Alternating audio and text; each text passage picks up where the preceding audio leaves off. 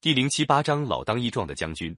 汉光武帝靠武力夺取了天下，他手下有批出身豪强地主的大将谋臣，都是帮光武帝打天下立过功的，其中功劳最大的有二十八个。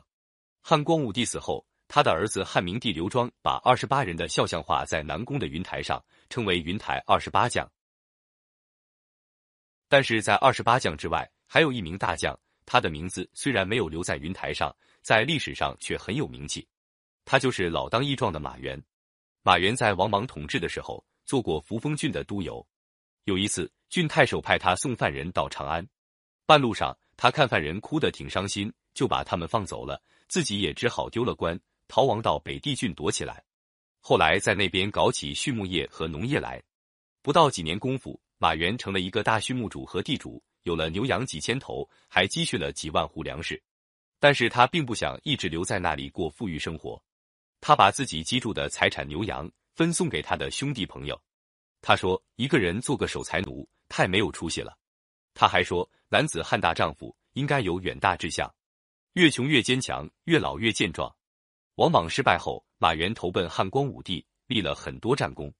公元四十四年秋天，马援从外面打仗回来，有人劝他说：“你已经够辛苦的了，还是在家里休养休养吧。”马援豪迈地说：“不行。”现在匈奴和乌桓还在骚乱，我正要向皇上请求保卫北方。男子汉大丈夫，死应该死在边疆上，让别人用马吉裹着尸首送回来埋葬，怎么能老待在家里跟妻子儿女过日子呢？不久，匈奴和乌桓果然接连侵犯北方，汉光武帝派他去守相国。匈奴和乌桓跟汉兵接触了一下，就逃走了。北方平定下来不久，南边武西有一个部族打到了临源县。汉光武帝两次派兵征讨，都被武西部族打败。汉光武帝为了这件事很担忧。那时候马援已经六十二岁了，但还是请求让他带兵去打仗。汉光武帝瞧了瞧马援，见他的胡子都白了，说：“将军老了，还是别去吧。”可是马援不服老，就在殿前穿上铠甲，跨上战马，雄赳赳的来回跑了一转。汉光武帝不禁赞叹说：“好硬朗的老人家！”就派他带领马武。耿叔两名将军和四万人马去攻打武西，马援的军队到了武西，因为不适应南方的气候，有好些兵士中暑死去，马援自己也得了病。有人向汉光武帝挑拨是非，说是马援指挥错误，汉光武帝就派中郎将梁松去责问马援，并且去监督马援的军队。梁松是汉光武帝的女婿，一向骄横自大。梁松的父亲原来是马援的朋友，马援看不惯梁松那股骄横劲儿。曾经批评过他，梁松从此记下了恨。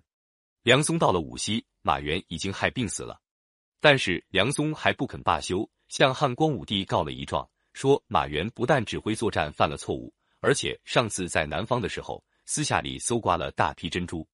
跟马援一起的马武也跟着一起诬陷，说马援回家时确实装了整整一车珍珠。这一下，汉光武帝真的相信了，下令急了马援的爵位，还要追查马援的罪。赶到马援的棺材运到家里，他妻子马夫人不敢报丧，偷偷的把棺材埋在城外，连以前跟马援要好的朋友和宾客也不敢上马家吊丧。马夫人亲自到宫里向汉光武帝去请罪，汉光武帝怒气冲冲的把梁松的奏章扔给他。